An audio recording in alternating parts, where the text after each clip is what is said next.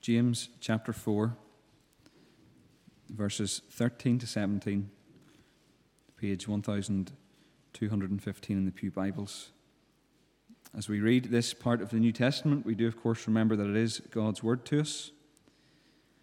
And this is what James writes, starting at verse 13. He says, Now listen, you who say, Today or tomorrow we will go to this or that city, spend a year there, carry on business, and make money. Why, you do not even know what will happen tomorrow.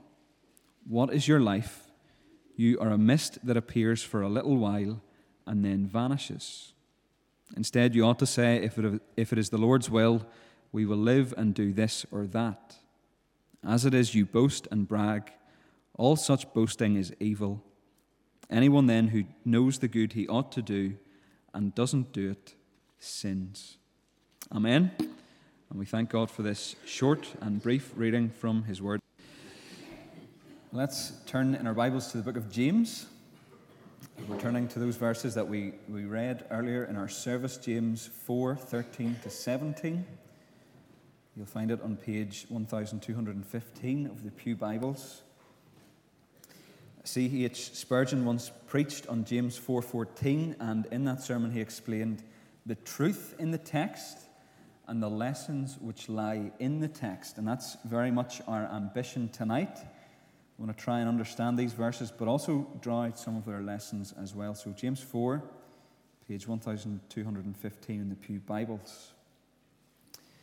What is your life? What is life all about?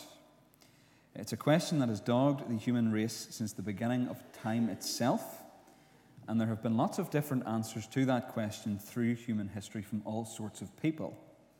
So, Albert Einstein, the great physicist and philosopher, is once quoted as saying, Our situation on this earth seems strange. Every one of us appears here involuntarily and uninvited for a short stay without knowing the whys and the wherefores.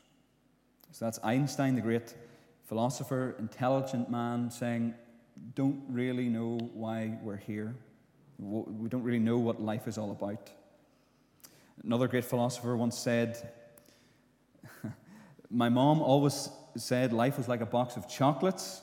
You never know what you're going to get. That philosopher was, of course, Forrest Gump I thought about doing the accent, but then I remembered that I'm rubbish at accents, so good that I, good that I didn't try to. But again, it speaks of the, the, the randomness of life. You know, we, we don't know what's going to happen, nobody's in control. Here's another attempt to answer the question what is your life? This time it comes from Arnold Schwarzenegger. He says, The meaning of life is not simply to exist, to, sur- to survive, but to move ahead, to go up, to achieve, and to conquer. So that's Schwarzenegger saying that life is all about uh, living for the now and getting as much stuff as we can, if you like, to achieve and to conquer the world. Three different answers to the question, What is your life? Three answers which fall short of the answer given by the Bible to the question. The, the good news for us this evening is that James 4 provides answers and gives us direction as we try and answer this question. And it's an appropriate question for us to consider as well on New Year's Eve. In just under five hours, 2018 will be ushered in with great fanfare.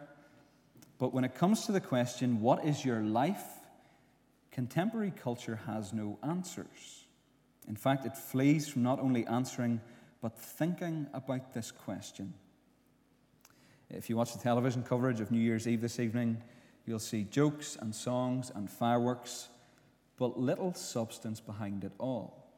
There will be no answers to the ultimate questions. But in the mercy of God, we find ourselves here tonight in church in Hill Street with answers to the ultimate questions. What is your life? James 4 is going to tell us that life is uncertain, life is short, but that life can be secure through Jesus. We're jumping into the book of James this evening. It's a really practical letter written by James, the brother of Jesus. He was the leader of the Jerusalem church, and his purpose in writing this letter is to encourage Christians to live out their faith. He wants Christians to be doers of the word and not just hearers. In chapter 4, James speaks to the business community. His point is not to condemn business, but it is to condemn boasting. What James has in view here is people who are thinking ordinarily about matters of life and business. He's speaking to people who are operating on the basis that they for sure will be here tomorrow, that they for sure will go to a certain place tomorrow, and that they for sure will be successful wherever they go tomorrow. It's very common thinking, isn't it? Making plans to do this and that, and assuming that our plans will go through. What James is really reminding us of here is the providence of God. It's a phrase that is so unfamiliar to our culture and our world. Even we struggle to understand it, understand it at times. But the Shorter Catechism gives a simple and succinct definition of the providence of God. It says, God's works of providence are his most holy, wise, and powerful preservation and control of all his creatures and all their actions. So, what the Catechism is saying is that according to the Bible, nothing in the universe would continue to exist for the slightest second without God. Alistair Begg says that you can't even put your socks on apart from God's providence. Without God's complete and sovereign control over the universe, there would be no universe. What James wants us to know is that our lives today are a gift from God, and that every day that comes after today is a gift. As we've said already, he wants us to take on board three things. These are, are three things that we need to remember on New Year's Eve, three things that we need to remember as another year dawns. Life is uncertain, life is short, life can be secure through Jesus. Let's see how James tells us that life is uncertain. If you look down at what he says in verses 13 and then the beginning of verse 14, he says, Now listen, you who said today or tomorrow we will go to this or that city, spend a year there, carry on business, and make money. Why, you do not even know what will happen tomorrow. James, as we know, has, has the business world in view here people who are planning on their tomorrows and all their tomorrows. You can perhaps imagine such a person. I'm sure some of us have overheard businessmen in airports or trains or, or other types of transport. Businessmen on the phone making plans with the other person on the other end of the phone. You know, they'll say something like, Yeah, we're going to set up business in this place. I'm going to lead, and someone else is going to do this. We're going to make a heap of cash. We've got a five year plan, which will eventually turn into a 25 year plan. It's going to be really successful. You should really think about coming on board. Why you do not even know what will happen tomorrow. That's what James says. Some of us have maybe made plans for 2018. So we've booked the holiday. We're putting the university application together. We've made inquiries about moving house or changing the car. But we just don't know what will happen in 2018. Situations that we never imagined ourselves to be in could come quickly upon us. The routine appointment with the doctor could bring life changing news. The quick goodbye you shout to your wife before you rush out the door and jump in the car could be the last time you say goodbye. Spurgeon in that sermon on James 4:14 I mentioned at the beginning says, "Death evidently pays no respect to character, age, or hopefulness." And the Bible is full of these warnings about presuming that tomorrow will come. Proverbs 27, verse 1 says, Do not boast about tomorrow, for you do not know what a day may bring. Isaiah 40, verses 6 and 8 says this It says, A voice says, Cry. And I said, What shall I cry? All flesh is grass, and all its beauty is like the flower of the field. The grass withers, the flower fades when the breath of the Lord blows on it. Surely the people are grass. The grass withers, the flower fades, but the word of our God will stand forever. Now, as we're here tonight thinking about life being uncertain, I don't, I don't want to sound pessimistic or fill you with dread. I don't want you to go home and worry about all the things that might go wrong in the next 12 months. 2018 might be the best year of your life. You might get a promotion in work. You might graduate with a first class honours degree. You might have success in business. But it's worth pausing and considering the observation that many of us have made plans for 2018 and we just do not know if they will happen. It's a very humbling observation, isn't it? It's a humble reminder to us that we're not in control of our lives. We may know what we intend to do, and we may know what we intend to be, but a thousand things may happen to prevent our, li- prevent our plans ever happening. We can't be sure that everything will happen the way we want it to happen. Our lives are uncertain. It's the first thing that James tells us. The second thing we see from James 4 is that life is short. Life is uncertain and life is short. Look again at verse 14. Why, you do not even know what will happen tomorrow. What is your life? You are a mist that appears for a little while and then vanishes. The, the illustration James uses here is a really striking one. He says that our lives are like a mist or a vapor that appear for a short time and then just disappear. So it's really, it's really easy to imagine this. It's 11 a.m., time for morning tea. You fill the kettle, the water comes to the boil, steam begins to come out of the kettle as it comes to the boil. Within seconds of the switch knocking itself off, the steam has gone. Your life is like steam that appears for a little time and then vanishes. It was the coolest day of the year on Thursday evening the, on the British Isles. Uh, England and Scotland had worse weather than we did, but on Thursday evening I found myself walking down to the shop and it was really, really cold. Uh, I did that thing while I was walking where, where I breathed out, breathed out and saw my breath. But within a couple of seconds of breathing and seeing the mist, my breath had gone. What is your life? You are a mist that appears for a little while and then vanishes. The shortness of life is something that's repeated throughout the Bible as well. In what could be the most famous verse on the subject, Psalm 90, verse 10 says, The years of our life are 70, or even by reason of strength 80, yet their span is but toil and trouble. They are soon gone, and we fly away. Now, that psalm that psalm was written a long time ago, a long, long time ago. But it's basically still right. If you look at, the, if you look at statistics, if you look at the next census when it comes out, you'll find that most people live to around 70 or 80. I, th- I think if you ask most people, they would say, Do you know what? 70 is a pretty good innings. To live to 80 or anything beyond is a bonus. Life is both precious and short through the week at a, at a really profitable time sharpening some coloring pencils. They, they weren't for me, I promise, I promise they weren't for me. But, it, but in many ways, you can view our lives like a pencil. It has a beginning and an end. If you sharpen the pencil, it, it gradually takes length off. You don't necessarily notice the difference, the change, the movement of time, but slowly but surely the pencil gradually runs out. The thought that life is short has been reflected in poems and prayers down through history too. Some of you maybe grew up learning or saying this poem about Solomon Grundy. It's an old one, some of you might know it. It goes like this Solomon Grundy, born on a Monday, christened on Tuesday, married on Wednesday, took ill on Thursday, grew worse on Friday, died on Saturday, buried on Sunday. That was the end of Solomon Grundy. It's pretty morbid. When I was growing up, and when my mum and dad were, were putting me to bed at night, they used to say this prayer with me. Some of you'll know it.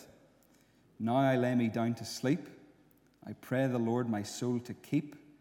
If I should die before I wake, I pray the Lord my soul to take. Again, pretty morbid, right?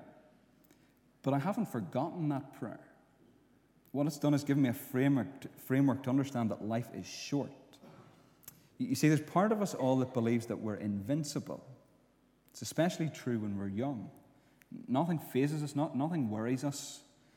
But the reality is that time marches on and that life is a vapor that appears for a little time and then vanishes.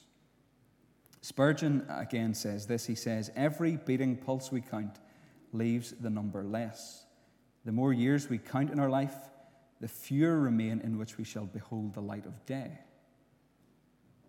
In knowing that life is short, the question that we're surely left with is this What should I do with my life? Two options. One option is to say, well, let's go out and do some living. Eat, drink, and be merry. He or she that dies with the most toys wins.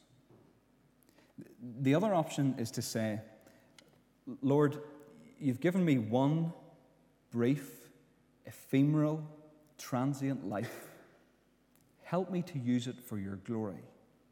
Help me to live each day as though it's my last. Help me to live with an eye towards eternity. Help me to realize that I've only got one life and that it will soon be past and that only what's done for Christ will last. It's an option which says that every day we have on earth has been given by the King. And because of that, we'll give our lives our all to love and follow him. It's the second option that offers us security. And that's the third thing that James tells us. He tells us that life is uncertain, he tells us that life is short, but he tells us that life can be secure through Jesus. Let's read verses 14 and 15 again. Why, you do not even know what will happen tomorrow. What is your life? You're a mist that appears for a little while and then vanishes. Instead, you ought to say, If it is the Lord's will, we will live and do this or that.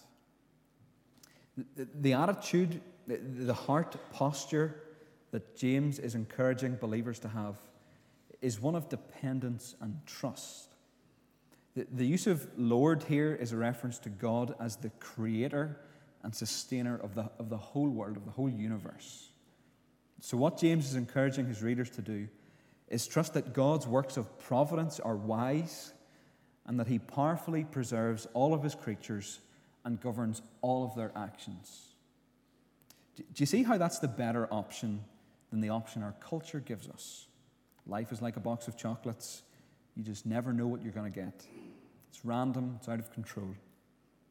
Compare that with knowing the God who has planned the end from the beginning, who has existed in eternity past and will exist for eternity to come. The God who provides us with peace and security. Knowing Him is an infinitely better option than just going through life and just hoping for the best. How can we know such a God, though? Think for a moment about the Christmas story. The Virgin Mary giving birth to a son who she called Jesus. Do you think things were uncertain for both mother and child? Do you have any room in your B&B?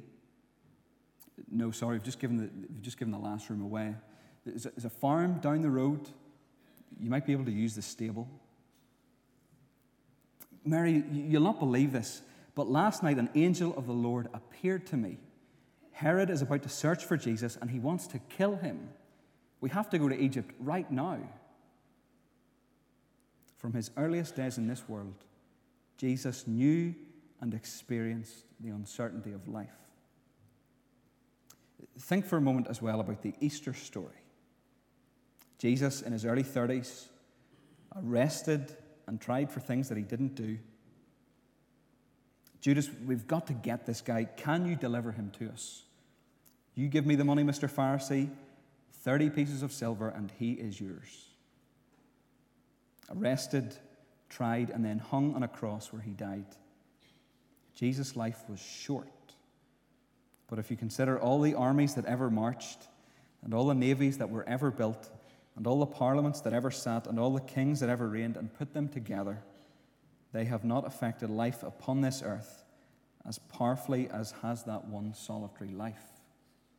You see, though his life was at times uncertain, and though it was short, it is through the life and death and resurrection of Jesus Christ that we can know God and know lasting security. It's a security that's freely offered to us in the Bible and through the gospel. There's no charge, there's no fee. If we ask, it will be given to us. If we seek, we will find. And if we knock the door, it will be opened. If we believe in the Lord Jesus Christ, we will be saved and rescued. Life is uncertain, life is short, but we can be secure if we trust in Jesus. Surely at this time of year, surely this evening, it's appropriate for us to think over these things. I, I don't want to sound depressing or dour, but we all need a dose of realism at times. The Bible is, is utterly realistic about our situation. We are sinful, we are broken, and we need a Savior. But the Bible provides us with answers to the ultimate questions. What is your life? It's a mist that appears for a little time and then vanishes. It's uncertain, it's short, but it can be secure. You can put your head on the pillow tonight and know that all is well. You can know that it is well with your soul. You can begin 2018 and know that through Jesus, all your tomorrows are secure. In just a few hours' time, millions of people around the world will be singing what is perhaps the most recognized melody on the planet. It's the song that's associated with bringing in the new year. It's the song that's played when all the fireworks are finished in London. It's the song that's sung at the end of It's a Wonderful Life. It's the song that you don't know the words to, and if you sing it, you just end up mumbling and feeling slightly embarrassed because you don't know the words. It's a Kennedy family tradition to get into a circle, dance awkwardly around the room, singing the song that we don't really know. The song is Auld Lang Syne. Some of you maybe do know the words, but it will be the song of millions tonight. There's a relatively modern hymn that has been written to the tune of Auld Lang Syne called All Glory Be to Christ. We're not going to sing it tonight as our closing hymn, and I'm not about to sing it to you. But I'm, but I'm going to read it, and you might want to sing it later. Later tonight, tomorrow, and even the day after that. Because what is life all about? It's about bringing glory to Christ. It's about realizing that life is uncertain, that life is short, but that life can be secure through Jesus. So let me read the hymn as we close. I'm going to drop out the chorus, but this is how it goes.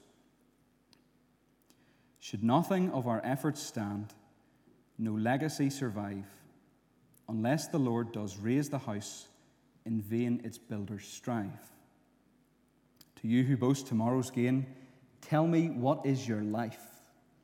A mist that vanishes at dawn, all glory be to Christ. His will be done, his kingdom come on earth as is above, who is himself our daily bread. Praise him, the Lord of love. Let living water satisfy the thirsty without price. We'll take a cup of kindness yet. All glory be to Christ. When on the day the great I am, the faithful and the true, the Lamb who was for sinners slain, is making all things new. Behold, our God shall live with us and be our steadfast light, and we shall ere his people be. All glory be to Christ. This is the chorus. All glory be to Christ our King. All glory be to Christ. His rule and reign will ever sing. All glory be to Christ why you do not even know what will happen tomorrow. What is your life? You're a mist that appears for a little while and then vanishes, but you can know security if you trust Jesus. All glory be to Christ. Let's pray together.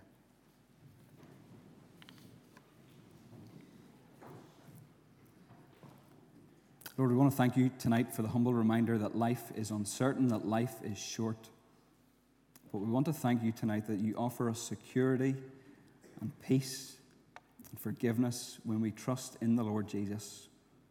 We pray that you'd be close to us all as 2018 comes. We pray that you'd help us to follow you in the new year and that you'd bless us as a church family. And we pray all these things in Jesus' name. Amen.